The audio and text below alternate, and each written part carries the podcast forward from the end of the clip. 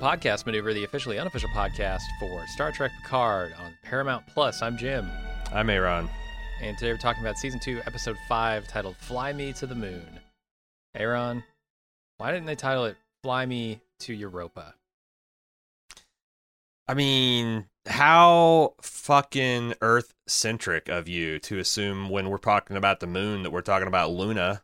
I mean, it could be talking Fair. to Europa. Fair, It's I- like I- a like I a fucking not- in Yaloda. heliocentric. I don't, I don't know. yeah, Uh, yeah, yeah, I'm very Earth centered. I'm sorry. I apologize. To- got your to head stuck at one G. To all the Martians, to all the Jupiterians listening. Yeah. Apologies. What do you think of this episode?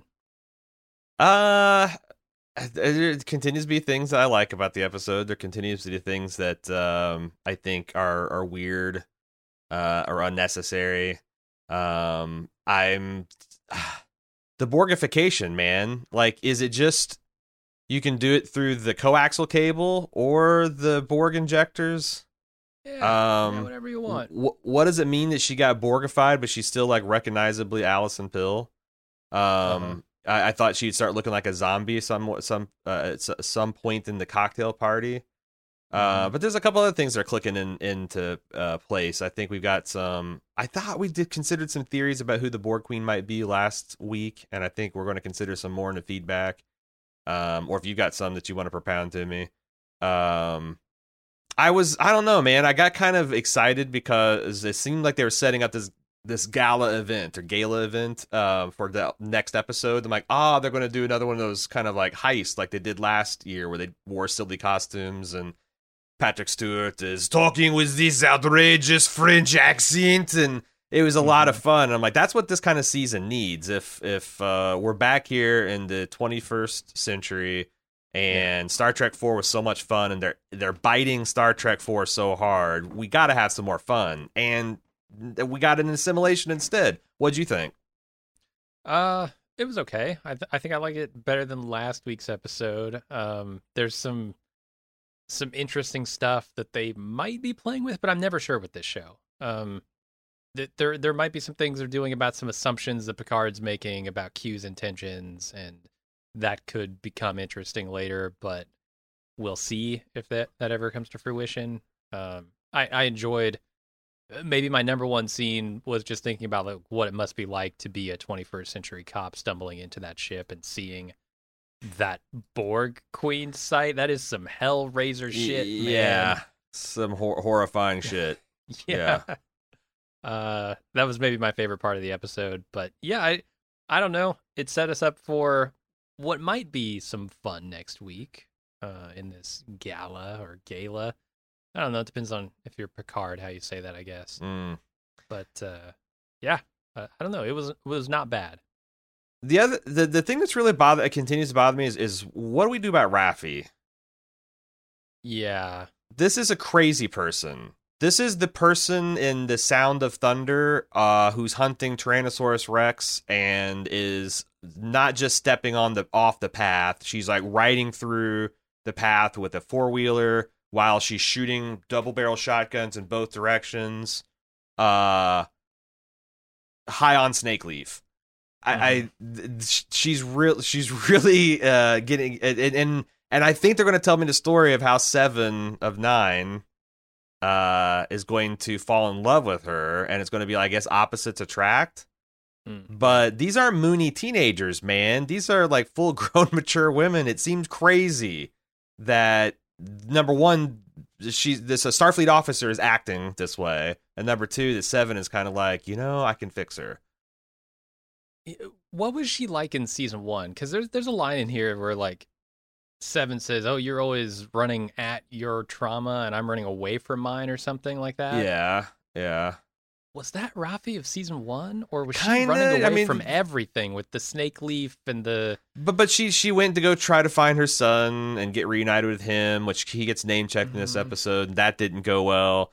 Um, and she is kind of more confrontational in your face. But yeah, I, I, I she's I- changed over the years, not. but like that's like a seasons, what she was doing for most of the time, except for what the time we spent for in Star Trek season or Picard season one, is she was hiding in some trailer Right. in Monument Valley, uh, just drinking herself and smoking herself to death. So Yeah. that that doesn't seem like someone who, without a lot of prompting, goes running for their their their problems. But Right, but I guess as far as Seven's known her, she's always been running at stuff. So uh, I guess it Hmm. makes sense. Um, yeah, I, I don't know. We'll see what we do with Raffi. She's definitely a loose cannon. It seems like she can be kind of talked down from some of her uh, more brash actions. Like Yeah. Seven is able to get the tricorder from her and not just yeah, transport Rios out uh, in front of forty people or whatever.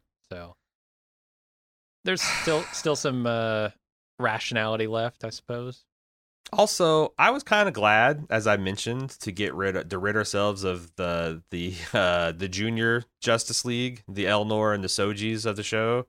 Mhm. They're finding ways to bring them back, Uh, and I guess I guess it's okay for a this a, a, a antecedent of Doctor Noonien Soong to create a robot that looks like a 400 year old daughter that was dying of I don't know super space cancer, but man, I don't know. I I kind of I kind of wish they just uh, she just sat on the bench this season. I'm not excited to have Really? have her back. Yeah. I mean, yeah, I don't I don't know where that plot's going, other than just like, why does Q need a geneticist or whatever Soong is in that? I think in this I think universe? Q thinks he's got like some kind of dementia or some kind of like I don't even know what that means for. so he's gonna research Q and the loss of his powers. That's the only thing I can think of. But like Hmm. that's such a weird thing to do with Q. Is like you're going to sequence his Yeah. genes and cure him. It's it's already weird that he's got have his space madness. Like, what does that even mean? Yeah, how do you cure? How could you possibly cure someone via their genes of of their lack of godhood? like I don't know. lack of all the omnis, right? Like Hmm. So there's got to be so, so, so my my part of me is like, well, that's stupid. So there's got to be something else to it. But also part of me is like, well, that's stupid. It might be it.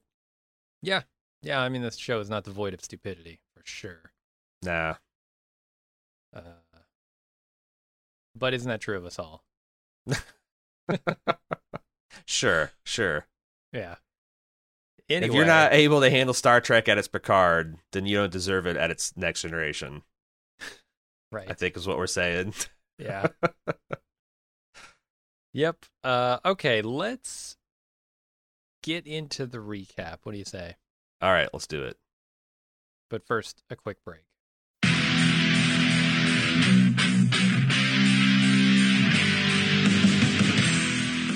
We're getting geared up for the sixth annual Summer Badass Fest.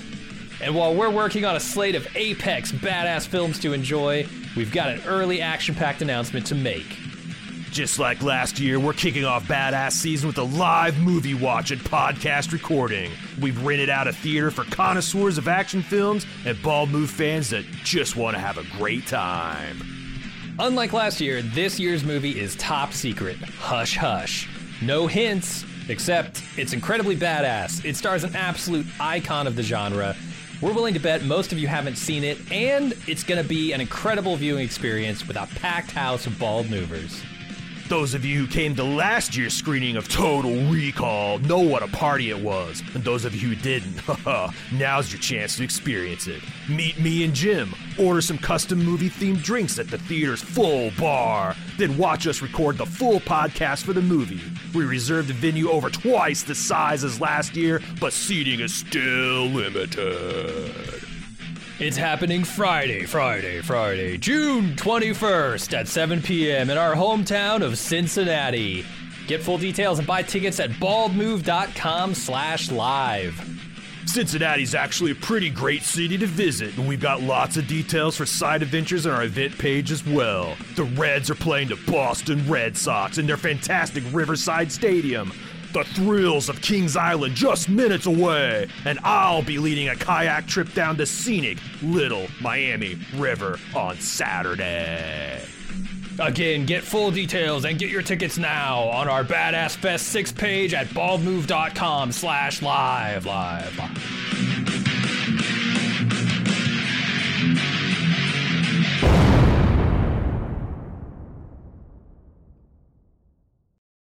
All right, we start off with uh, everybody b- back in the the '60s, the '80s. No, no. Picard has a whole bunch of questions, but Laris has no idea what he's talking about because she's not Laris. Her name is actually Tallinn, and he tells her his name, which seems to ring a bell. And And she puts a a gun on him, like Uh-huh. immediately. Uh, some kind of space gun. I yeah.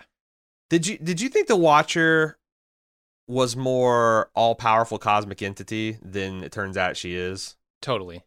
Yeah, when I first heard Watcher, I'm like, okay, this is a, a Guinan esque, a Q esque figure. yes, but yeah. It's, it, it seems doesn't like, seem like it. she's almost parallel to Star Trek. You may maybe she's there a couple of centuries. She's got time travel or not because I don't know. I I, I was Mhm. kind of taken aback by how Federation Plus level her technology seemed to be. Yeah. Uh, we'll maybe talk about that here in a bit when we, we get another reference. Um, but yeah, she explains what being a watcher means to Picard, and he explains that the future might be altered by an event surrounding the person that she's tasked with monitoring. And that makes sense, because as we see, Renee Picard is the person that she's been monitoring, and she fails a mission in an astronaut training simulator. Was this was this the very first version of the Kobayashi Maru? Is she maybe not supposed to be able to to successfully finish this mission? Yeah, I think it's interesting. They did co- they did name check the Kobayashi Maru in the first episode, and it seems like something we also know that Q's involved in her testing or her evaluation. So that would make a Mhm. lot of sense if he's like, you know, what we should really do? We should we should test these astronauts by putting them in unwinnable situations, and then I'll Right. insinuate that they're not good enough, and that'll weed out the mentally weak ones. I don't know. You might ha- you might be onto something there. So Q must have, when he came back to this time, inserted himself just you know de facto uses his Q powers to insert himself as the doctor here, right? And now he's stranded as the doctor, the therapist. Could be. It could be. Like he Yeah. used every the last bit of his Q power to drag everyone back. Oh, I don't know if he dragged everybody back, but he definitely. it- Because you everybody there's- just accepts him as the doctor, right? He's like ingrained. Yeah, yeah, yeah, yeah. so- Q could do that, I'd imagine. Uh-huh. Um, I'm just trying to think of like, is there? Are we certain that there's not more than one Q at work here? Like, is it possible certain, that there's yeah. a Q? Like, because like you said, he's very, very Yeah. established in his doctor kind of role. Did like Q come back and fuck something up, and then Q came back to stop himself? I don't know how twisty is this show going to get. Maybe. Let me ask you this. Okay, Mhm. how twisty is the editing in this sequence? Uh, is there is there a shot that's lasts longer than five seconds, which is essentially kind of like an info dump? Uh, maybe that's how they, they they dressed it up, but I found it extremely distracting. That like for five seconds worth of Renee, we we this astronaut that we don't know. I did see a French patch, a French flag on her arm. I'm like, oh, that's going to be a fucking Picard. Um. But it's just like just flash cuts between her getting destroyed in this simulator and uh, uh, what'd you say her name? Tallinn. Tallinn explaining the whole things, uh, all the stuff about being being a watcher. Yeah, I don't know. Uh, I, I was very confused by this whole thing. I thought we had flashback to like the 60s or 80s based on this this office um, Mm. that we were in, and I was thinking, oh man, okay, and this this older space race looking stuff. It, it didn't ring to me as like 2024, wherever the hell we are right now. See, I thought it did. I, I I don't know why, but I guess the the spacesuit Okay. seemed modern to me. But I know what you mean, like Q, like Q's office. I, that that did read very kind of government, you know, forty Yeah. years out of date. No one's no one's redecorating this office since it was built. and I guess yeah, if it's 40, 50 years out of date, it could be the 60s or 80s. So sure. uh, decorated then. But yeah, I- I was definitely getting like a sliders vibe. I'm thinking, okay, we're sliding into another timeline or dimension here because I'm I'm waiting for it, but we were not.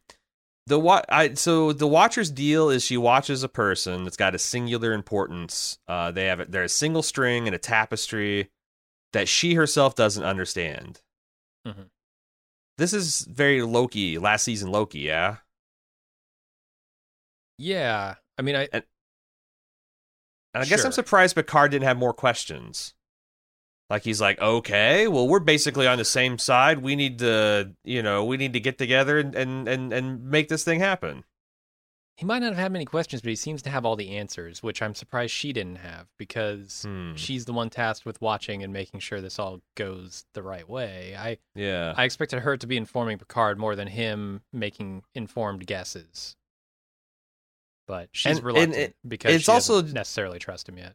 it's also beyond bizarre that this is Laris. And I know the episode lampshades it. There's essentially like, hey, don't ask too many questions about it. But surely they're going to give some kind of satisfying reason that for for her to look exactly like Laris. Yeah, I mean, there's a thematic reason. It's just like, okay, well, Laris is his like last shot at romance or something in a life devoid of it, and so now here she is helping him fix the problem that was caused by his lack of romance for the last. So, 100 so at years or 100 years old in the 24th century, if you don't uh, settle down with your Romulan Uh-huh.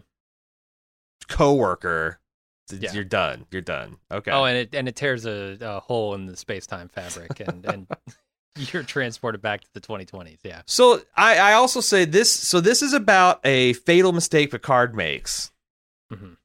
that involves his 21st century act uh, activities around his great great great great aunt. I don't. I I'm. I still don't under, like. This seems like the muddle as fuck. Like how. How did Picard affect the twenty? Like the, the, the Q said this was about his decision, his failures, and all that kind of stuff. I, I'm not. How does this possibly have something to do with this Rene Picard figure? They're connected by fear, I guess. I I don't know. Q works in mysterious ways, man. Um he could be lying to Picard about a lot of things, as as is potentially the Borg Queen. So I feel like we have two unreliable narrators here, and. Picard's stuck in the middle, trying to sort Be- through. because. Renee's like clinically depressed and has uh you know some some some other neuroses beside. I don't think that is Picard. So like even if Picard No. somehow helps her through her profound depression and anxiety, that struggle is not going to really inform his, which is essentially a regret at life choices not taken. I'm just like mm. I'm really curious to see if they can pull all these threads together. Yeah. I, I don't know how much they're going to play into the depression or just the fear because there's clearly a lot of fear too, right? Like this training simulator stuff with her blowing up time and time again or replaying it in her head. She's Well, scared too. Yeah, no, I mean, there's a lot of fear, I imagine, and, and trepidation about being an astronaut. I just don't know what the la- the you know like the crippling depression and anxiety on top of it. Like they they name check it, and Yeah, Patrick Stewart's like, "That's debilitating for humans. It could even lead to their death." And mm-hmm. okay, but again, what is this going to have to do? Is that with important? yeah, Yeah. yeah, because again, if it was just a parallel thing of helping her through like normal fears Uh-huh. and like paths not taken, but they're making great clear. It's like, no, this is a clinical thing. She is Yeah. needing trained resources and probably pharmaceutical help, which is fine. But like, that's not Picard, right? I don't think so. I, I Listen, in, in the so, 24th no. century, the Earl Grey tea hot is just loaded with like antidepressant. Like everyone just gets Oh, yeah. dosed. It's just Yeah. understood. When when you're eating replicated food, you're getting dosed. When you're transporting Uh-huh. ship to ship, they put it right into the molecular stream. You're just dosed. You just that's why everyone's so happy and easy go lucky in the 24th century. Oh yeah. Yeah, it helps. The blue and the red always dosed. The- The crusher's giving it out in a sick bay. All right, we go back to Rios' ship, and the Borg Queen makes the ship do her bidding by imitating his voice. Then she calls the police in France and reports a woman under attack at Chateau Picard. And the police say, We're on the way. I think it's hilarious that going on 40 years after Data has hijacked the Enterprise 17 different times just by Mhm. using his, you know, incredible Teddy Ruxpin ability to record a voice and play it back. Uh, with with with with twen- with 2022 technology, you can hijack a starship of the Federation. Uh, Mhm. they they have not patched this vulnerability. They still have not patched the, this vulnerability. How would you? How would you? That's the question. Mm, you would can't make think it. of a way. to- you, if it'd be it'd be perfectly imitate a voice. it'd be a biometric, but also a password, right? Something you have, something you know. Sure, a key fob. Yeah. Yeah, like and again, I, I don't know, may, and Where are you maybe gonna put it? There's Starfleet's no like, look, you in don't. Starfleet. If you go on a military base, there's no keys to a Humvee. There's no keys to an F-16. There's no fucking Mhm. keys to the USS Enterprise aircraft carrier. So why? So, so maybe okay, maybe It's trust maybe the idea system. Is yeah, they're supposed to be starship personnel, and you're not supposed to just leave a Borg queen alone right. on the engineering deck. I yeah okay yeah uh, re- objection withdrawn. okay.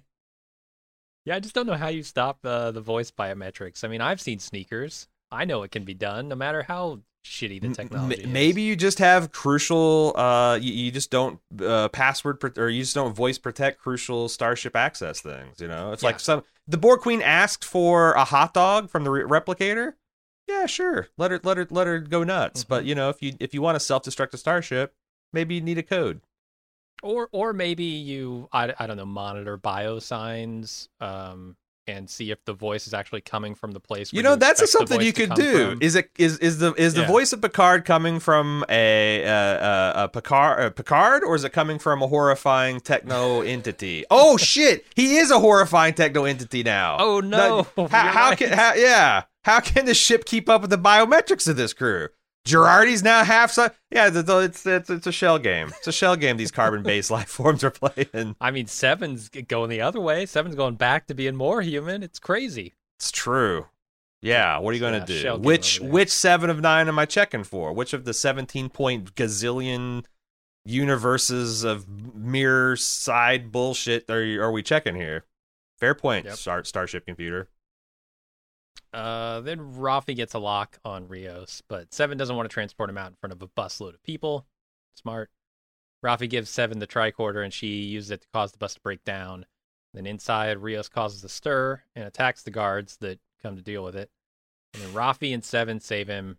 And then Raffi starts. I, I don't know if this is Snake Leaf withdraw withdrawal stuff. Maybe I don't know. She's hallucinating Elnor. I know it's emotional uh, baggage. Yeah. And they I off. love Star Trek thinks it is so ridiculously easy to disarm security people. They do. They've done it many times now in this show alone. got a guy who's big and physically fit and he's ready and he's got a gun leveled and you can be in handcuffs and bob's your uncle this guy's on the ground dropped his gun and he's you know i, I get i guess that's that's Mhm. leaning into starfleet tactical doctrine though if you're handcuffing your hands together they're already forming the perfect double overhand hammer strike so I they- think Rios is more of an elbows guy. I Oh, yeah, Rios it's- likes reverse uppercuts with elbows. Yeah. throwing throwing those bows yeah Yeah. Mhm. I blame him. Um, and if you're not watching the show, if you're just listening to us and having fun, I can't overstate how just kind of time crazy Raffi is in this scene. She's struggling with like a like uh, uh like with tricorders and like seven is physically struggling to keep her from corrupting the timeline. Mhm. Um, now like, I eat butterflies for breakfast. I don't want to hear about them. Yeah, yeah. Um, I think, and and, and I, I guess it's a little bit better because it turns out like everyone is kind of shitting up the timeline here. Uh, the Mhm. Borg Queen is just you know hacking cell phone towers, and her consciousness is probably in every you know internet chat room uh, across the globe now. But still, it's disturbing to see a Starfleet officer this kind of cavalier about things that are Armageddon in implication. You know, they could be they could they could Oh, destroy yeah. an entire timeline. They could plunge a timeline into a fascist dictatorship. They could they could do so many different things. Um and she just doesn't care. Yeah. At least you got seven there to keep her in line. Uh, I wasn't sure about all the mechanics of this, like with the tricorder and beaming out. And I've never seen them need a tricorder lock on somebody to beam them out before. But I know the ship's kind of busted, kind of Right. under Borg Queen control. I'm not Kind of sure. halfway across the world. it- I- the thing is, I don't feel like they've established any. Even if they're fake rules, Star Trek usually establishes like some rules, right? About Yeah. like, oh, these protons need to go this way, and these photons are Right. coming in from that direction, so this means that. I don't feel like they've really done a great job of that in this episode with their technology. Um, like, I don't understand in any scenario when they can and can't beam out. Yeah. Yeah. So it's a little. And I felt like they did in the first episode. They had this thing. It's like, well, it's going to be, you know, they only have just enough power. I'm like, oh, that's an interesting way to split a crew. And then that episode, they undid it because, you know, Agnes is a brilliant. She's just not only a brilliant AI person, she's just universally brilliant. She's essentially uh, as as smart as Geordi La Forge when it comes to engineering starships. And I guess Mhm. that's okay, but but yeah, now it's like it seems like everything is just fully functional and, and fixed. So there are Yeah. no limitations except you have to have a tricorder lock. I don't know. Yeah, it's very confusing. All right, Picard asks more questions of Tallinn. He connects the Watcher dots to Kirk's Enterprise and Gary Seven, then asks Tallinn to tell him about Renee.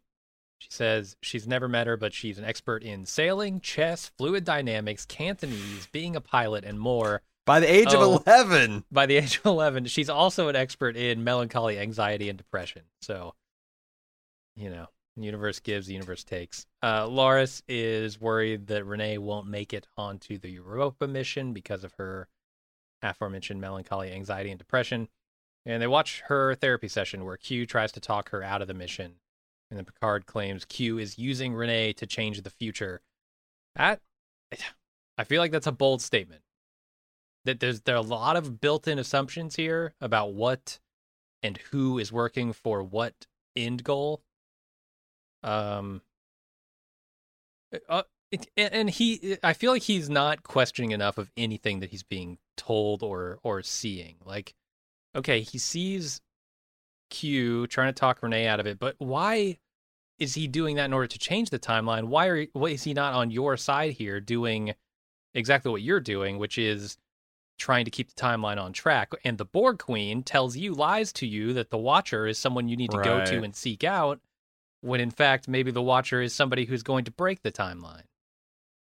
Yeah, and I noticed something too. Is like it seems like characters remember things, and may- maybe this is a, something they did in TNG too. But when they're trying to decide, it's like I don't even know why Renee's important, and Picard's like, "Well, the records are spotty, but we have a, you know, uh, it turns out Renee Picard brought back some sentient life form from Europa." And I guess Picard would know that. I guess Picard would know that because you know he seems like the ki- type of guy that would be in his family. And if this is Mhm. like you know like this is like a, a a real explorer, and he might even name check her in that for I don't know. But it's weird that's like the way he he brought it up. It's like he had just looked at his tricorder and read a bi- an autobiography of Rene Picard, and like is the information is new to him. Um, so I th- there's a lot of kind of that that that weird where um not not only are people like leaping to conclusions and sometimes that's the point like you know when um uh when they had the episode with Hugh the the the independent Borg you know Picard's leaping to the conclusion that he you know he's this uh, he, uh, all the things about the Borg you know that once you're Borg you can't go back even though he Mhm. did. Um but the episodes usually that's the point. This doesn't feel like it's the point. Like Picard is jumping to these conclusions about Q and what he's doing and his motivations and where the the show's just like, yeah, that's that's exactly right. Um, And I wonder if that's a misdirect or if they're just playing straight with us. It's hard I- to tell, I know that's the thing. Um, especially when you get Q involved, because then it does get tricky, right? Yeah, yeah, yeah. I want to say that they're kind of rope a doping us, and there's going to be something. And then that's the thing is like, there's definitely twists and turns ahead. Um, I just I just hope they make sense because the ones that I'm seeing him leaning into, I'm, I'm not sure about. Yeah. I did I like know. all I the- all I know for sure is that the Borg Queen at one time did want to go back in time and assimilate the Earth, uh, and she's getting a second shot at that. And it's probably not the same Borg Queen, but like she she she got Picard to take her here by telling him about the Watcher. Mhm. You're being manipulated, Picard, by this obviously manipulative Borg Queen. Right. Uh, Even the 15 take everything at face value that she says. even if 15 was like some some information that Agnes doesn't fully understand that she got from the the Borg Queen and it just happens to correspond to this Yeah. mission, yeah, yeah. But then again, the Borg Queen. Well, I guess the Borg Queen's not dead. She's merged with Agnes, probably. Um, that's what the Mhm. episode's going for at the end there. I did like I did I did like the fact that Picard when they're watching the therapy session, he's like, "Oh, this is a HIPAA violation." And the watcher just kind of looks at him like, "Yeah, that's what I do. I watch Uh-huh. her take a shit. I watch her pleasure herself. Uh, I was I've I've been doing this like you know the, I I've seen some shit, Picard. This is not even Oh, the, yeah. the half of it, you know. Uh, Yeah. I mean, you want me to tune this thing into your channel? We could do that. right, right. I've got a watcher for you too, Uh huh. Uh huh. See what you get up to with his android body. right? Uh, Gary Seven is name checked here. This is an old episode of the original series. It is. Assi- Assignment Earth. I think it's season Mhm. two. Um, and it's essentially a, a very similar plot line to what we're currently experiencing on this show, where uh, a seemingly human man with far advanced technology comes back uh, to the 1960s. And, and the Enterprise just goes back to the 1960s for fun, it seems. Like th- they're doing historical research on why the 60s were so shitty and how we got Uh-huh. past it all. Th- They're just back there, like doing the Watcher thing, except for real, like sitting Uh-huh. in. I- it's insane how easily they use time travel in that. But right. uh, then, yeah, Gary Seven comes back and he tries to stop nuclear weapons from going off. I guess. Um, and yeah, I, I watched that episode. It it was okay. I didn't hate it, but you. Get Oh, you did watch like, it? uh, I because I I Kirk in a vaguely trench coat. remembered it. I remembered that uh, Gary Seven has got like a perfect human body, and because of that, he's impervious to the Vulcan neck pinch. I remember Spock Uh-huh. trying to give him the, and it just didn't work. Yeah, And it's like just the. They had to I think it's him. does- does- that don't know happens like. Does it even happen twice in the old series where the neck the neck pinch just doesn't take a person down? it must. It has to. Did, did Spock try it on the Horta? Probably not. There's no there's no neck. so. There's no yeah, neck where to do you grab it? yeah. Uh, so I don't know. Anyway, people with the original series uh familiarity might get a kick out of that. And then we go to Doctor Soong, played by Brent Spiner, of course. Uh, explains to a board of people here why he conducted unauthorized genetic experiments on his daughter, but they are not hearing it. They revoke his license and project funding and ban him from future experiments, which seems hard to do when the experiments were unauthorized in the first place, but okay. uh, once he once he gets home, he treats his daughter's illness, then promises to help her one day cure her disease so that she can go outside because she has serious allergic reactions to the outside. And then he gets a message on his computer offering help and telling him to check his 3D printer. And when he does, finds Q's business card, a Mhm. business card that would make Paul Allen cream his shorts. Oh what my must he make of this? He must be so jealous, Paul It's Allen. nanofiber. right? It's, it's clean as it edges. It's tastefully smudged acrylics. Like, Oh, that logo. Oh. right? Yeah. Good stuff. Uh, I think okay. This Doctor Soong is a nut case, right? I, I, because he's he's giving the speech to try to um convince his superiors that he should be allowed to do the things he does, and this the words he uses to convince people that he's a sane person doing careful research is, "Imagine I'm a god, and I see humanity at the crossroads." can I help? Should I help them evolve towards enlightenment or diverge into dark? He's like, and then he goes back to Soji. She's like, well, how'd it go, Dad? He's like, the morons didn't listen to me. I mean, like, come Yeah. on. You're you're giving like a supervillain speech, and really you're just trying to save your daughter. I don't know. It felt it felt really wild and egomaniacal. Like I actually thought he was a maybe bad he's guy. trying to appeal to their egos. Maybe, maybe like he thinks they view themselves as gods in this situation, and he's trying to appeal to that. I don't know. That's- Maybe that's my explanation. But, But when someone's like, if you know, I, what if what if I have discovered the key to humans' perfection? How far are you willing to go to get it? Like, okay, Lex Luthor, settle down, settle down. Here's your pound of kryptonite. We really expect good things from you, and if you, yeah, I, I, I don't know. Um, so is this sh- guy? Is it possible that he is a bad guy? Uh, I didn't necessarily get bad guy vibes from him. Uh, he's just doing some things he needs to do to help his daughter. Uh, that gets tricky sometimes. Like, People do bad things, it, right? in the pursuit like, of that. Doc Ock trying to do that or some shit? I, I don't know. There's What's like, like, Mr. Freeze? You know, he's trying to save yeah, his, save yeah, his yeah. wife. Yeah. Um, sure. There's a lot of bad that can be done in the name of good intentions. Some would say So, could pave the path to hell with those. For sure. Uh, I, And I he's think- got his 32 year old daughter who's never been outside, and all she wants to do is swim, which I, I guess that's fair. sure uh, swimming's fun. I Want like to see the ocean.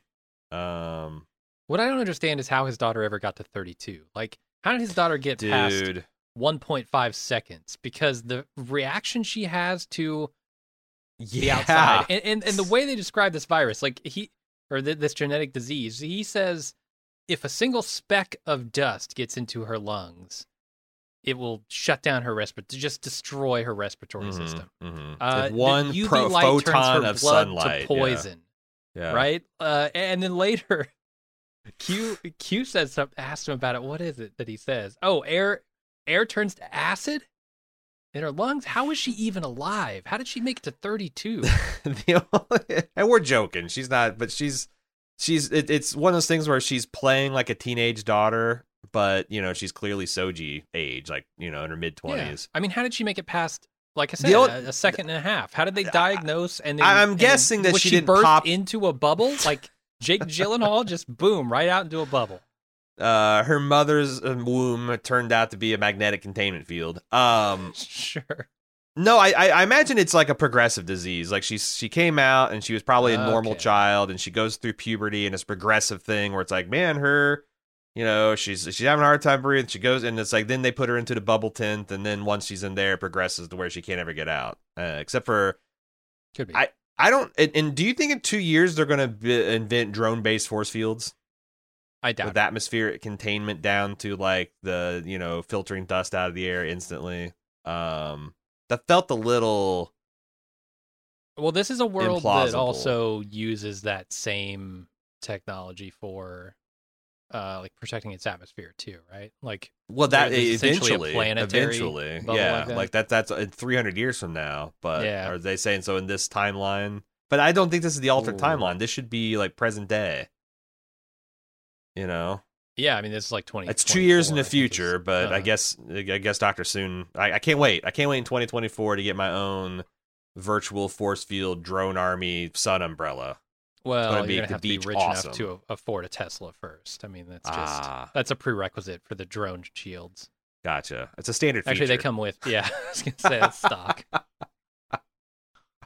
no no no no no you gotta pay another $15000 that's the that's one of the upgrades Yeah. if you want to boost your range to 300 miles and get the force field umbrellas then you know The other thing I noted with this Q's business card, uh, how humiliating. More than anything, y- uh, more than anything, the Enterprise put him through when he turned human that one time in the next generation. More, more than realizing for the first time what taking a shit means and having to do it when you're human.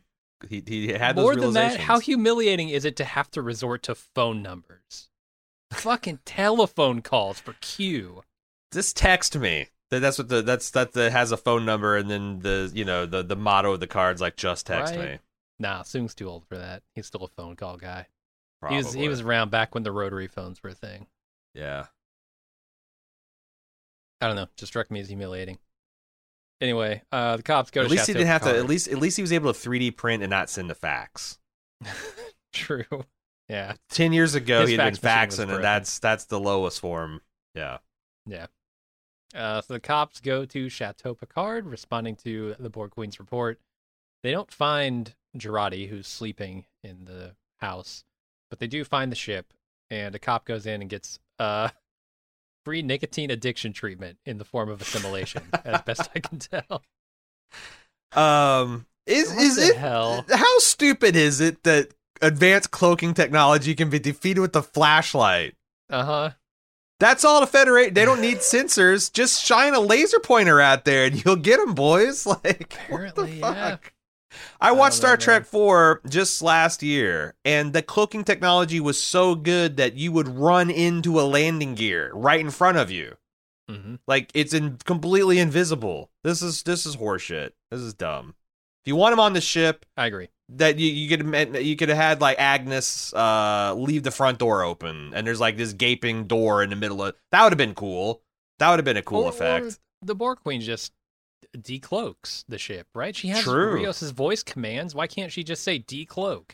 But the idea that this French cop would go to this situation without backup and find this fucking cloak starship and go inside without calling for backup, Yeah, that's crazy. Or even t- it's like, uh, yeah, I don't know, maybe they do it different in French than France.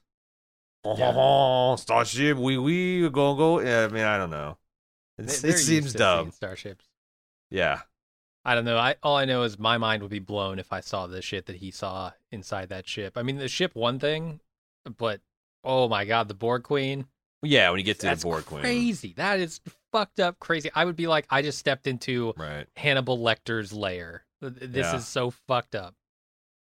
Yeah, I just wish that, like I said, there's things you could do to fix a lot of this. Uh, number one, uh, again, Agnes, she just leaves the front door open. So it's like a, this visual anomaly. Have him try to call in, but the Borg Queen's scrambling the signal. There's like static and stuff. And then he hears a girl scream, and he's like, then it's like, well, okay, maybe he should wait for backup. But the heroic thing is a charge in there. I, it's like, damn, stuff's not hard. Doesn't seem like it Didn't you cost any more in budget.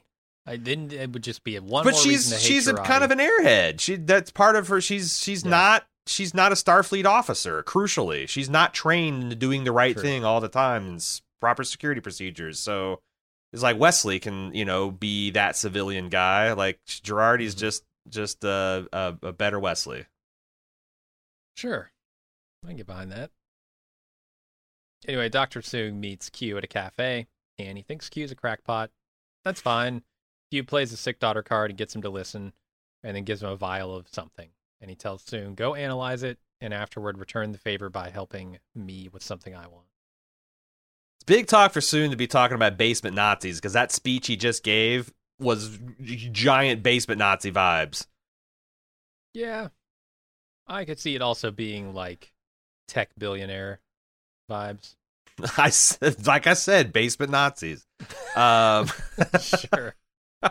uh, but no, I, I I thought it was it's it's funny because like it's a good setup because Q starts up his uh, you see times threatening to abandon me and he's like yeah this is the crackpot shit I'm I'm Yeah. out I did love uh, this. especially because he does he does like I'm the evolution of stardust I'm the gentle Oh, flutter of a butterfly I'm death destroyer he's doing this grandiose Q shit and it's funny to have Brent Spiner just be like mm, nah nah I'm I'm walking out especially with two characters I'm very familiar with and Mm-hmm. enjoy seeing, or two actors anyway. Yeah. Doctor Sue, not a familiar character. and uh, he gives him a free sample of Listerine to take home. Mhm. The blue. What about the red? You think it's a two-part epoxy? Oh, I thought it was green. where- Am I colorblind? I I thought it was blue. Am I colorblind? I wrote an ampule Who's- of green fluid. Holy shit! This is like the dress. Is it black? Is it yellow? Is it gold? Who's the more colorblind, the colorblind or the colorblind person who follows it? I don't know. I don't know, man. How would I? How would I verify that? We need an independent source to verify. All right, if you're listening out there, write in Yeah, baldmove.com. Let Is us know it was blue the vial or green, green? or blue. we is- need is to it- know. Is it black and blue or is it green and gold? We could just watch the episode again, but you know what? We're in the middle of re- it's it's it's gone. We're in the middle of recording. It's too late. Too late. Uh, all right. Picard and Tallinn brainstorm ways to keep Renee from quitting the Europa mission for the next 15 hours, just long enough to get into pre-flight quarantine, after which she won't be able to back out. But she also has to attend this gala event in the meantime. So Picard decides they'll also attend the gala and control the environment. But he jumped the gun a little bit because he still needs to convince Tallinn to work with him. Although that doesn't really go anywhere. She's just like, I'm skeptical of you, and why do you assume you're in command here? And then they just move on with Picard in command. and so- and they continue to pile on reasons for skepticism. Like the more she gets to know Picard and his crew, the sketchier and crazier that they they seem. yep, but she's still um, going along with it. this episode does this uh, they, they do this a lot where they'll they'll lampshade something like uh you know agnes. I, I can't remember if, if it's agnes or um uh Raffi who's like you know this person looks like Laris? And Picard's like I know she looks like Laris. That's crazy right? Picard's like yeah I know it's crazy. And that's like but they don't answer it. And this is another one where like the watcher's like well if Q is so powerful why doesn't he just kind of like men- make Renee disappear? Um, which makes a lot of sense, and I, I guess the reason, but but but but, but Picard didn't say because like. I feel like Picard at this point should say like, "Well, I'm I suspect that Q, there's something wrong with you, or he's sick, or something," or say something like, "Well, Hmm. that's not how Q rolls. Like Q's not just going Right. to make someone disappear; he's going to make us fuck up somehow, and some self fulfilling prophecy is what he gives us off on." It's like I don't. It, it's he's weird. Like this goes back to my theme that I was trying to articulate before. It's weird the flow of information and who's being told what, and who what seems like would have a superior um uh, source of information. Like I would think that uh, this Watcher would know about a Borg Queen, would know some more things about what was going on, maybe even familiar to Q. But she's super limited. I, I I was confused about who knows what and why, and why they're not telling each other the things that they know. Yeah, I mean, it seems like she's an underling to the supervisors, right? Um, so But she's still above Are- Picard in the like yeah. knowing shit department, I would think, in terms of like what kind of protector Except or watcher is she? yeah, like, But what kind of Picard's dealt with protector Q a lot. watcher she would be if she doesn't know things like Borg queens and Qs and Guinans are out there, and it doesn't seem Yeah. like she does. You know, but I don't know. maybe it's a need to know basis, and she's never needed to know before. Um, I, I wonder if we'll get to see some of these supervisors. We almost have to, right? Do you think they'll ever explore the ethics of like doing a mission that you know nothing about? Like, you know, I I, I think of that in terms of like like super patriotic people. It's like, hey, I need you to kill this person. Yeah. And I can't tell you why. You just have to do it. And they like go and murder because they just trust that. Um, but like, how do you have that kind of loyalty to like a time traveling omniscient organization? You know, like what does it even mean? Like, what's in? Uh, it's in the best interest. Wh- whose best interest? What's best? Who decided that? Um, I Mhm. wonder if they'll do any kind of like discussion of that. Like, like, how does she know she's fighting on the right side? Sure. How does she know the timeline she's preserving is a righteous one? Stuff that they kind of fucked with in, in Loki. It'd be interesting to see Star Trek's take on that. Yeah, that plays into you know what I said earlier about Picard just making a bunch of assumptions here about Yes. who's working for what goals and whether those goals are righteous or not. There's Yeah. just a lot of assumptions he's making.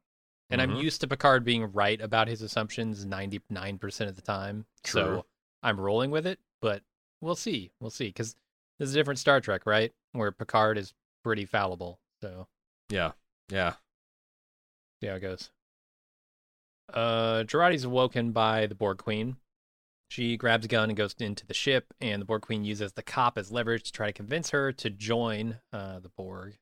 And again, with that loneliness and connection argument, and she does not take the bra- the bait and ends up firing the gun in their general direction. We cut to black. We don't see where it goes. I was kind of impressed that Agnes handled business, you know? I, I was expecting this to be a lot more drawn out, and Jurati's just like, nah, fuck this. I'm Yep. Uh huh. taking you out. Uh, and she's she's spouting all this abuser talk, you know. Um, I'm the only one in the whole universe Oh, has yeah. truly seen you. You're alone. Uh, this is some Rick and Morty shit, like net, Yeah. neg- net negative talk. Like you're alone in every permutation in the universe. There's a there's a infinite varieties of you, Agnes, across the finite curve of space time. They're all lonely. They're all losers. No one loves them. Yeah, Like- including this one apparently.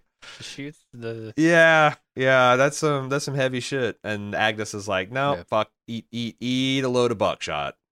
good, good. She's less trusting the Borg Queen than Picard is. I'm happy to see that. Yeah, no, I think that's uh, you gotta you gotta do that. Um, other than let Mhm. the the Borg Queen get completely out of pocket. Yeah, and sacrificing their only way home. We'll, we'll find out here in a second that yes, she did in fact shoot the Borg Queen and thinks she killed her. Uh, probably did kill her. Um, except she's still in her head. But I, I yeah, I uh, applaud her for making the tough choice here because that is their only way home, right? So maybe they can fix the timeline, but then maybe they can't go back home because they don't have the Mm. Borg Queen. Right. So that's a tough choice to make, and she makes it on the fly here, and I think it was the right call too. yeah, I mean, Jesus, we saw what the Borg Queen did with the access to 20th century Earth before. Uh, Yeah. yeah, you can't you can't you can't let it all go down. Yeah. Right.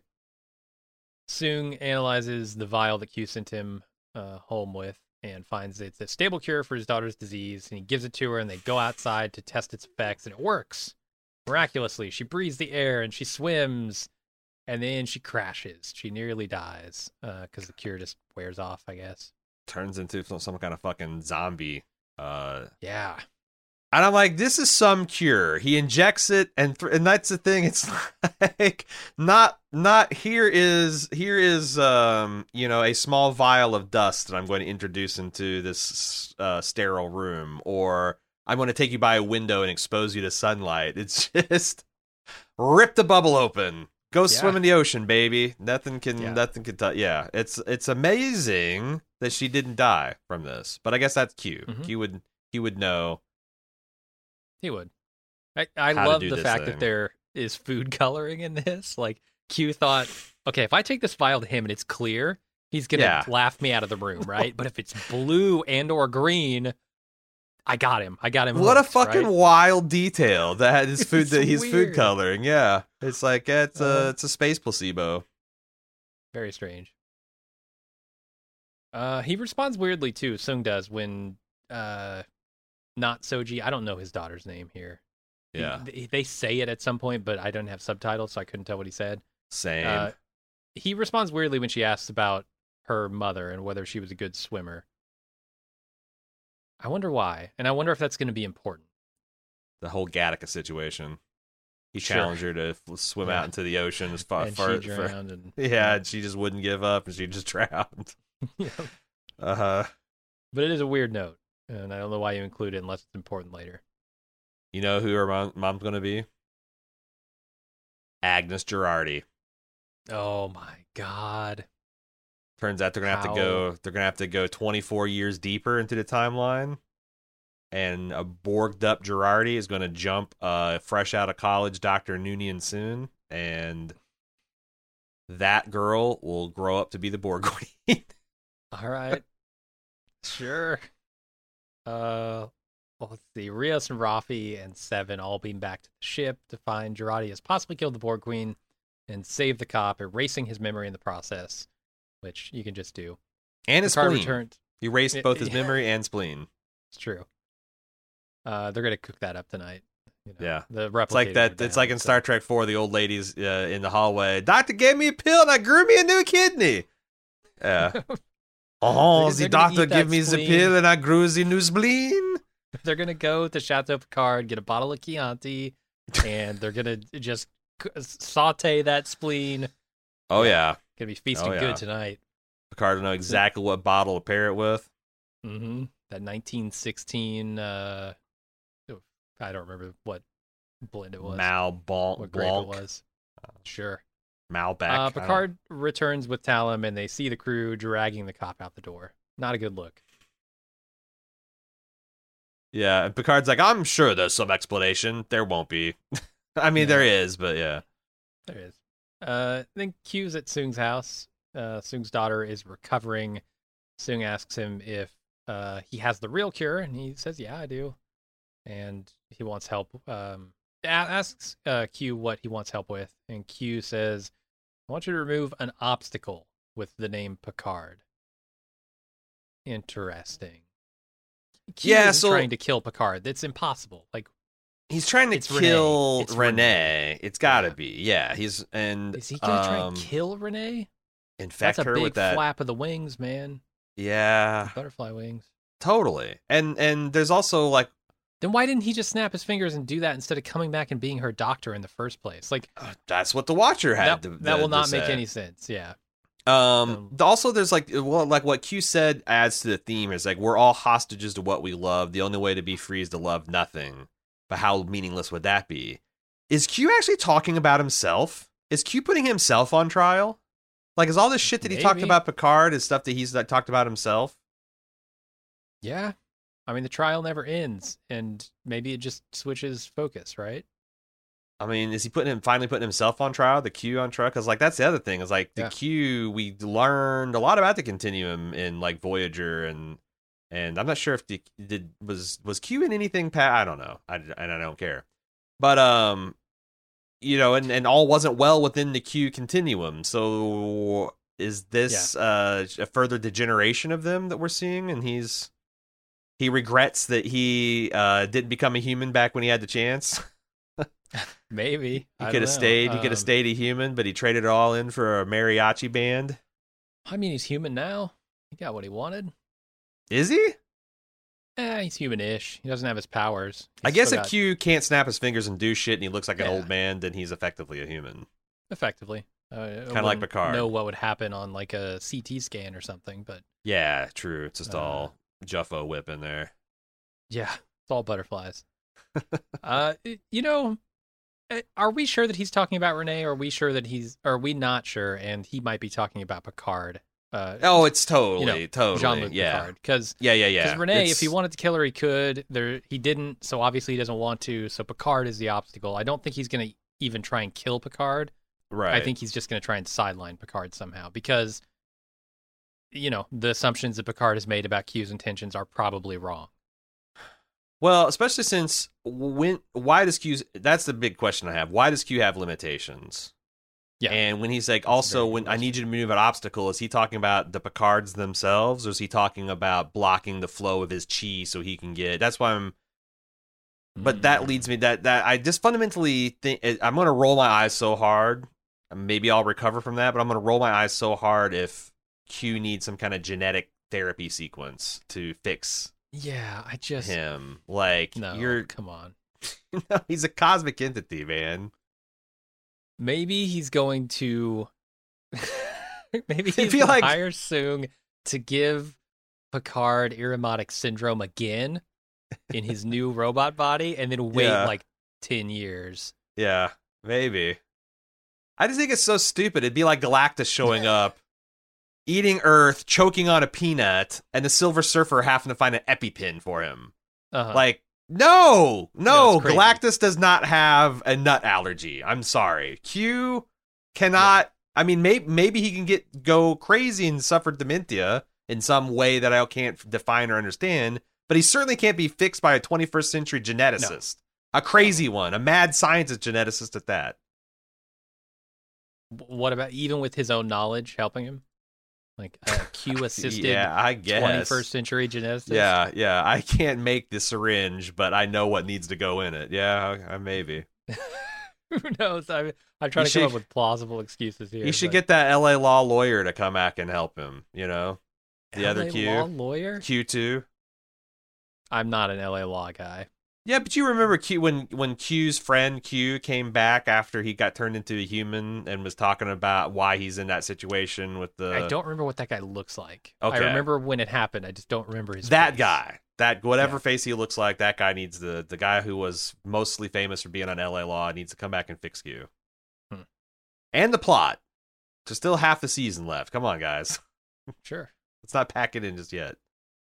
All right, let's move on to Raffi asking about the Watcher looking like Laris. Uh, Picard's not interested in talking about that, and he tells the crew what the plan is with Renee. They're all a little confused about how Renee could even matter, and Picard doesn't have any answers.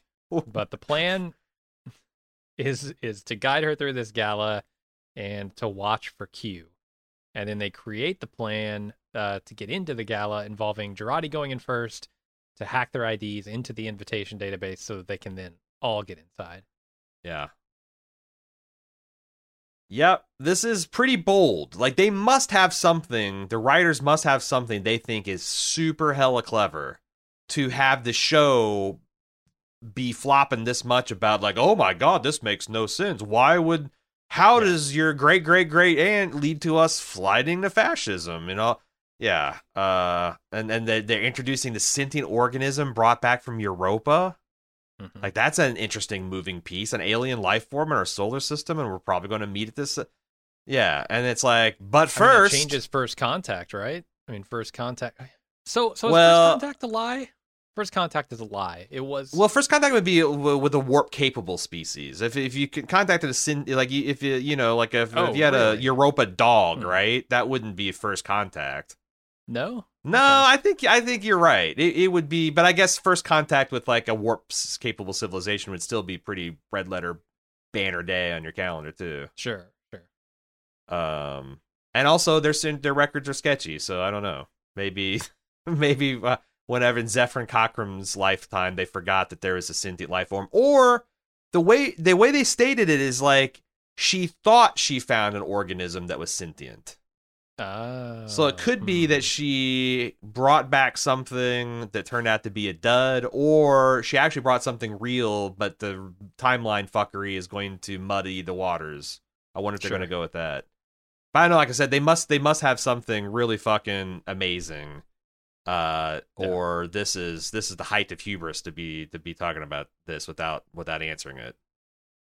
see how it goes. Um, so then we get to watch Jurati getting into the gala. She uh, is successful. Renee worries about this mission. We see her flashing back to her failed uh, training. Jurati gets spotted and taken to security, where she's handcuffed to a chair. She flashes back to what happened with the Borg Queen when she shot her. And as we see the Borg Queen dying, we also see her reassimilating into Jurati and, you know, that half assimilation way she does. Then we're back in the security room and we see the Borg Queen is hitching a ride in Jurati's brain. Uh, I had real problems, real, real problems. They do this exact same thing. I, I'm glad they shouted out Gary Seven because they do the exact same thing in that Gary Seven Assimilation Earth episode. I- sure, sure. I believe it's protocol to when you capture someone who might be hacking into your databases to bring them to your knock, to bring them right into the center of your your security center. hub Yeah, to to hold them. That that's where the holding cell needs to be, right in the most critical infrastructure. Yeah, right, let's right, put it there. Yeah, yeah, yeah. That's so asinine. They do the exact same thing, like I said, in Assimilation Earth, where Kirk and Spock, dressed as like 1960s detectives, I don't know, they're in trench coats, hmm get caught at a, a rocket base and taken to mission control hmm to be held. Mission control, man. They're standing there watching while they're going T minus 10, Uh-huh. nine, eight, and they're just ogling the screens. It's ridiculous. Did you think it's funny that the Renee is walking around and she sees like a, a stock footage of Apollo 11 taking off, and she starts having like a PTSD flashback? Oh, but she's is- only. This is Yeah. in this. Yeah, it's in this scene. But she's only ever been in a simulator. Can you get Uh-huh. po- Can you get PTSD from simulated accidents? Uh, I'm maybe no the doctor. stress of failing would would make you uh, like anxiety, but like uh, having like, could you suffer from trauma? It'd be one thing if they did this like, and she didn't know it. Like she thinks she's in a real plane and a blow like, Sure. but like she knows the whole time she's in a simulator, and a guy's like, as soon as it fades away, wow, yeah, just blew up there. Like, is Gary Sinise I don't traumatized in Apollo 13 for being in that, you know, like like trying 17 million different combinations that ends up strangling or uh uh what what is what is it? What, May- uh, asphyxiating himself, you know? Uh, maybe the P the P in PTSD stands for pre in this scenario, pre traumatic stress disorder. Mhm. Post traumatic simulation disorder. It's the other it's the other PTSD that we don't have. We you know there's uh uh soon uh, Facebook Meta will induce the first case. Oh yeah. Uh, just just and it's, yeah, just just going to like Walmart to shop is going to traumatize I mean, the people. Second Life has probably already done that, but Did you what? Uh, there's other things like when they're talking about how they're going to have to subtly influence Renee. They can't have direct, direct contact, which sounds like a lot of fun. I think this next episode is Uh-huh. going to be fun. Um, I think it's uh Raffi that says we have to use like an invisible hand. That's like, like like uh, controlling a market. Yeah, that's like it was Adam Smith that says it's like the the the the, the market serve as an invisible hand that guides the economy. Like Mhm. am I because they've they've already talked about you know immigration and environmental. Are they like taking like just doing a the the, dri- the quickest of drive bys on just the concept of capitalism in general? Oh, I But that's like I don't know. They didn't really. I know, but it's like it's such a weird phrase. Yeah, It'd be it like if- a very specific phrase. It'd be like if you know when they're raising the cloaking device, if Raffi had said, "Oh, the Iron Curtain drops," like. Wait, we're not the Soviet Union. there. Yeah. Yeah, yeah. There's a.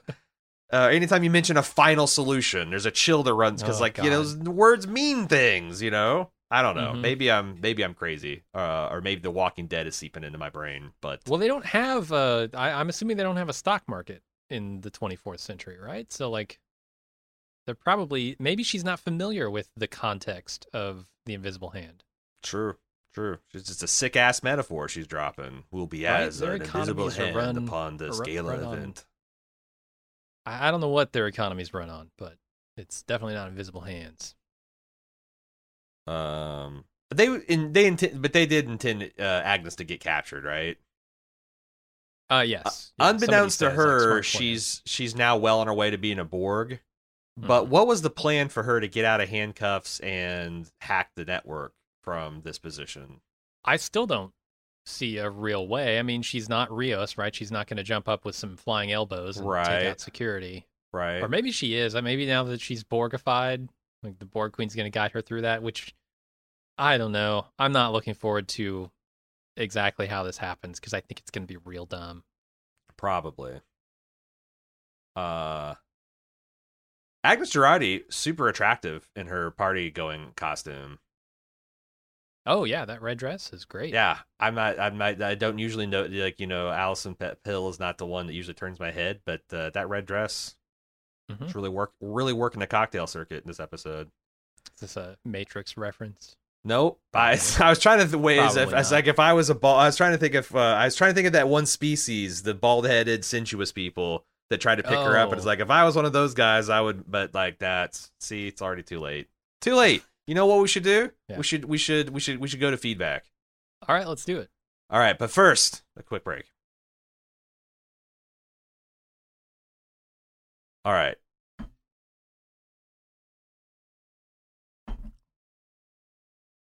Or wait, no, I just forced a feed. Nah, fuck, fuck that, Talitha. That, that, that that's that's a false break. That's probably not a real break. I'm doing this is old, yeah, I'm falling back in old habits. Sorry about that. All right. If you'd like to send us feedback, Picard at baldmove.com is the place you want to send it to. We have our hailing frequencies open. John took advantage of that. First up, John H. All this time in 2024, and no one has their noses buried in smartphones? Be like having it set in 2020 with no one wearing a face mask. Clearly, they know smartphones exist because of them talking about taking selfies. Could have used it as a hand wavy way to be able to track the ice bus by the driver's phone or something. Maybe they couldn't license a smartphone manufacturer. It is weird that Mhm. you know uh they're they're beaming all over the city and it's like the show doesn't acknowledge the fact that everyone has a handheld computer that has a, a, a location tracking a camera and that their every square block of LA has got 17 different surveillance cameras. Um you know it seems unlikely that no one saw Picard beaming into the 10th Avenue or whatnot. Wouldn't it have been cool if they just had Jurati use the ship's replicator to make a tricorder that looked like a smartphone? yeah yeah Right? like Jurati comes like in and it's like the I, shell of the thing. Yeah, I, I've I've modified these to look like 20th century, 21st century Uh-huh. components. Like you know, here's a phaser that looks like a dustbuster. Here is a I, although she didn't Try- want them to take any tech, right? That, that's the other thing. Like, why would she? uh, just because it's Raffi better. It's better to make it look like it's out. junk or you True. know. yeah, make it look like an iPhone 6. There you go. Nobody's going to give a shit about that. a Zoom. I have to ban it. She makes she makes the tricorders like a Microsoft Zunes. People Yeah. just like see it in the street and just smash it. uh, all right, moving on to J Cubed. You guys made an excellent point regarding the episode Inner Light and the fact Picard has loved and had a family, even though after those events remained, uh, or after those events they remained very real to Picard. What happened to Picard there is sure as shit as real as this replicated consciousness of Picard and a positronic meat puppet is. I still don't know how I feel about that. I still don't know how I feel about that. Like it would be real until you got out of the experience and then realized you'd lived a whole fucking ass life before and you got a whole ass life to live ahead of you. Like it'd be like waking up out of the Matrix. Was the Matrix real? Were those noodles real? Yes and no, right? And I think that it certainly profoundly changed him as an individual, but would he consider that like a relationship he chose or took or I don't know. I don't know what that experience would be like. Would it satisfy his desire for any of that stuff in his life? but you're right. It's also complicated by the fact that like, what is real? Like Picard, like, is this really Picard? You know, or is this just a you know a very uh, highly realistic Picard simulation? Now it's like this is Mhm. lot lots of philosophical discussions you could have about it. Uh, J Cube struggled with this episode. He said the one redeeming aspect, because most of these or all of these are talking about uh episode four because we're recording five ahead of, ahead of time. I consider myself a pretty socially progressive person, but my head hurts from the pounding it got this episode continually hitting me over the head with social themes. I know Trek has always been political, but usually done with allegory. Subtlety is no way this team's writings, uh, this writing team's strong suit. I get that we can ha- have a ways to go, but Guinan is finally fed up when she was on Earth just after just after there was literally slavery being practiced in the U.S. and Native American massacres were happening with regular uh, Western expansion. Yeah. Um and the thing is it's like it's not even that like it's on the nose political allegory because even the classic Trek went back and you know did did did commentary on Nazis and th- and, and real life historical events. It wasn't always just like, you know, alien species that represented this stuff. Mhm. It's just that like there's nothing prescriptive about it. It's just like look at the hills on fire, look at the pollution in the air. Gee whiz, aren't humans like greedy and dumb? Um, I feel like old Trek would take a whole episode to kind of go into a nuanced uh look at that entire like a, whole aspect of like environmental destruction or something. And this Picard's way is just like name check a whole bunch of different issues and just have the characters like shrug and be like, well, "I'm glad we've moved beyond that," you know? Yeah, and I, like I said, I, I think I mentioned this last episode. I, I do think it's a symptom. The, the muddiness is a symptom of this being a serialized television show now instead Mhm. of something that's episodic, where you could uh, take a single episode, focus on it, and just kind of call that good.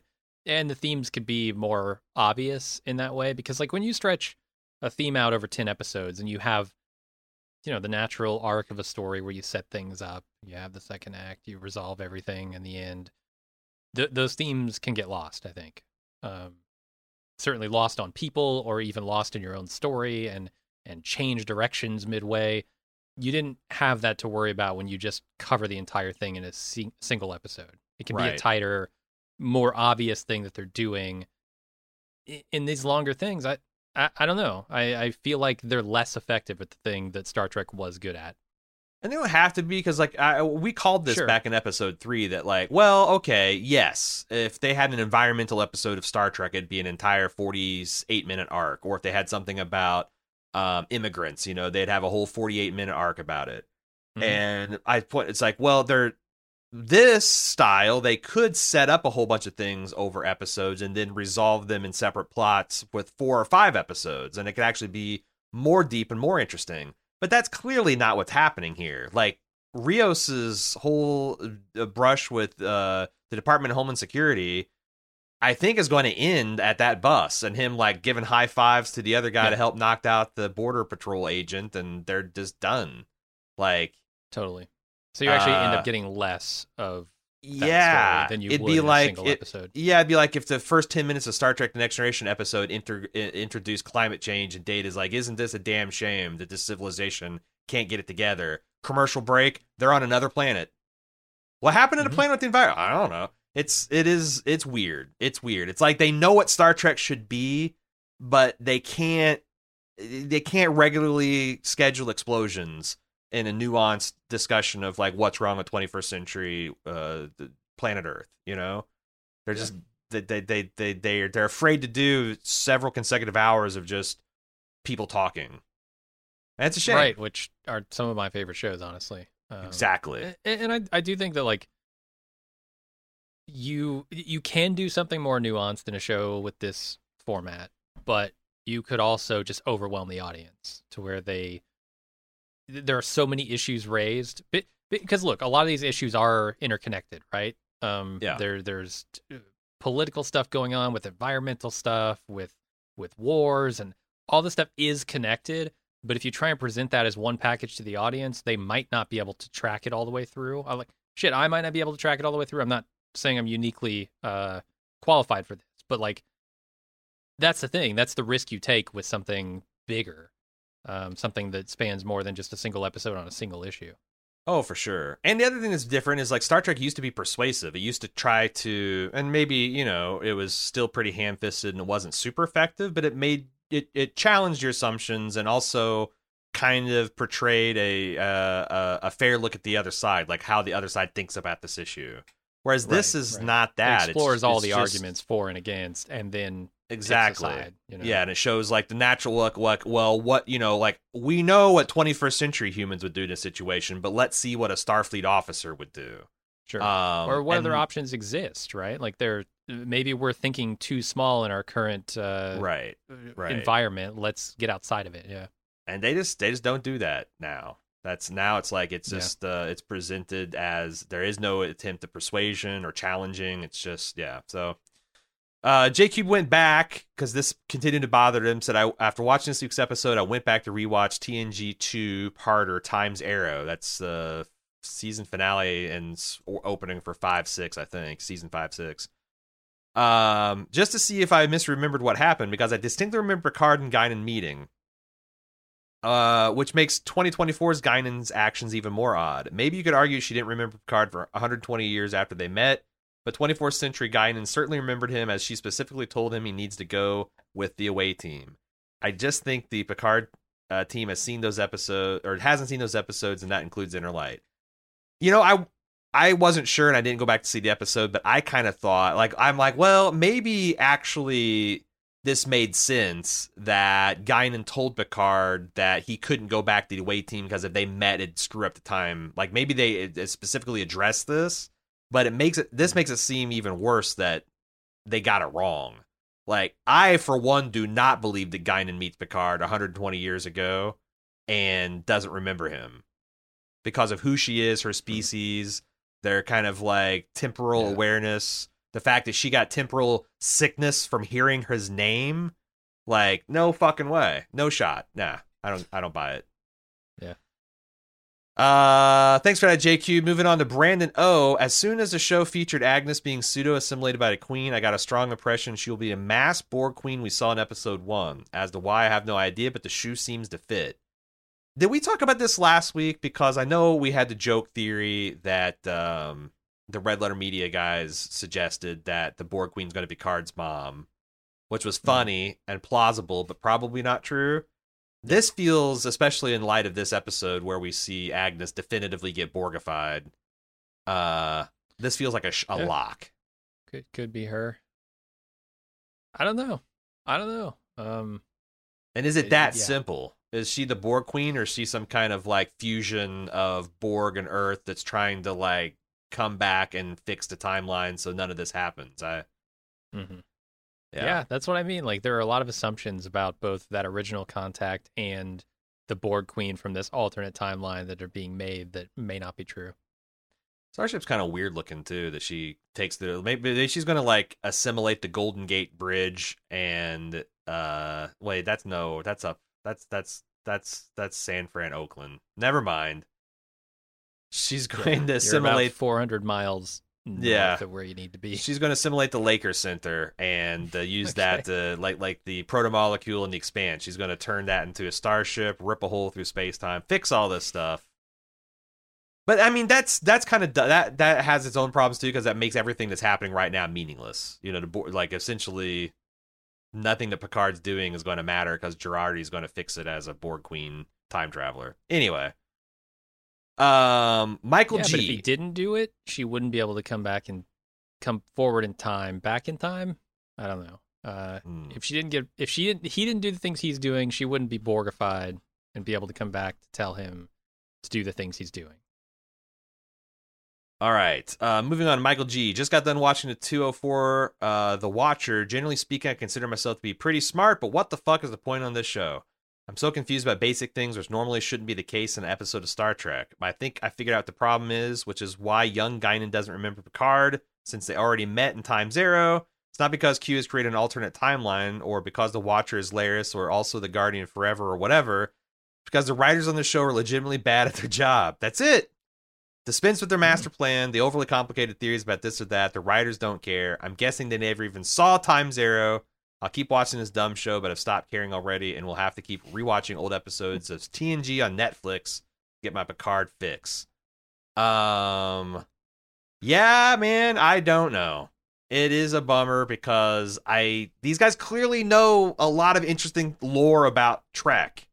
Yeah, yeah. But I, I don't know if it's because they've had a team that goes through and reads like memory alpha until they find something interesting and branch Mhm. out because they have very deep but also kind of narrow grasp on the lore, it seems. Well, they've got people who are Star Trek alum working on this too, like at TNG, right? So it's not it's not that they don't have anybody who knows what's up. Um I don't know. I I'm Or still maybe they're- inclined to give them the benefit of the doubt until I see that their master stroke is not all that masterful. Um Yeah. because they got something up their sleeve that they're playing with, but I don't think it can fix all the problems. We'll see. It, it could also be they're like kind of um uh Bill Shatner in that classic Saturday Night Live episode. It's like it's just a damn TV show. You know, Right. like stop taking this canon shit literal. Like who gives a I yeah, we saw all the TNG episodes. We think this stuff on TNG is cool and we're going to lean in towards that and all the other shit that I we so Do you think that Paramount should have made this Star Trek Legends stuff kind of like Disney does? Um, to where like all that old TNG is off the table. We're starting new uh, with telling a Isn't- story about a Picard you know, but that might literally be true. I think I mean, it's Kelvin I think it's was- everything since the JJ Abrams is Mhm. kind of a soft reboot of Trek where it's like Right. basically Trek, but butterfly flaps and this and that has changed, and the Star Trek's a little bit more militarized. Like I think yes, that's literally true. That they just haven't come out and said like, "Hey, What this is is all what? Legends, Yeah, and yeah. we're we don't consider it canon." It's Which I think like, that's "Eh, what they we'll should do, because then when you see a reference to Star Trek, you're like pleasantly surprised, like oh that's cool, and they can kind of Right. strip mine the best stuff, but they don't have to worry about con- that's actually. I mean, we talk a lot of shit about Lucasfilm and Disney, Mm-hmm. but that's actually a master stroke of like, well, we don't, we're no longer handcuffed to continuity, but we can still cherry pick Grand Admiral Thrawn and you know this, that, and the other from the stuff that we like and discard the rest. That I wouldn't be mad if Star Trek did that. It feels somewhat freeing, refreshing. Uh, Dave A says in Star Trek 4, they used a slingshot around the sun method like the one used in Picard, and they brought a pair of whales and a human marine biologist back in the future with them. None of them aged up from the trip, so it's safe to assume that a bottle of wine wouldn't age from the trip, at least under the rules of Trek. So there you go. There you go. You'd have a All right. fresh bottle of 400 year old wine that would probably fetch a fair price on the market. Yeah. Um, 2024 Guinan. Uh, hold on a sec. Let's cut this. This goes nowhere.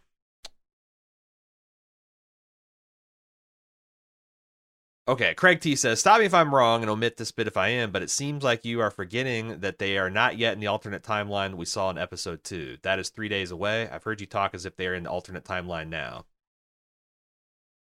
I thought they Well, I- were. I'm not I sure if you're. They are. Well, like define alternate timeline. I think, and and I'm not sure also how this us getting it wrong is is impacted our coverage. And I'm not saying it has or hasn't. I'm just trying to understand Yeah. because like the way I understand it is yes, we are now in right. the pristine timeline. Well, to the Before the that branching. yeah, Picard's yeah. crew hasn't muddied muddied the the the the doormats of this timeline with their presence. But we're Mhm. still in the prime timeline, and something's going to happen, like you said, three days from now. It's going to split it, and Yeah. then we'll be either in the fascist timeline, the good timeline, or some other timeline that's not like either of them, which would be kind of interesting. Mhm. Um. Anyway, Craig says, I try to be positive, but I'm beginning to get disappointed with Picard. Ever since you mentioned something about new Trek, it stuck me struck me that the writers need to stick an obligatory action scene in every episode. You're right that the supposed car chase is totally unnecessary and at time could have been used much better.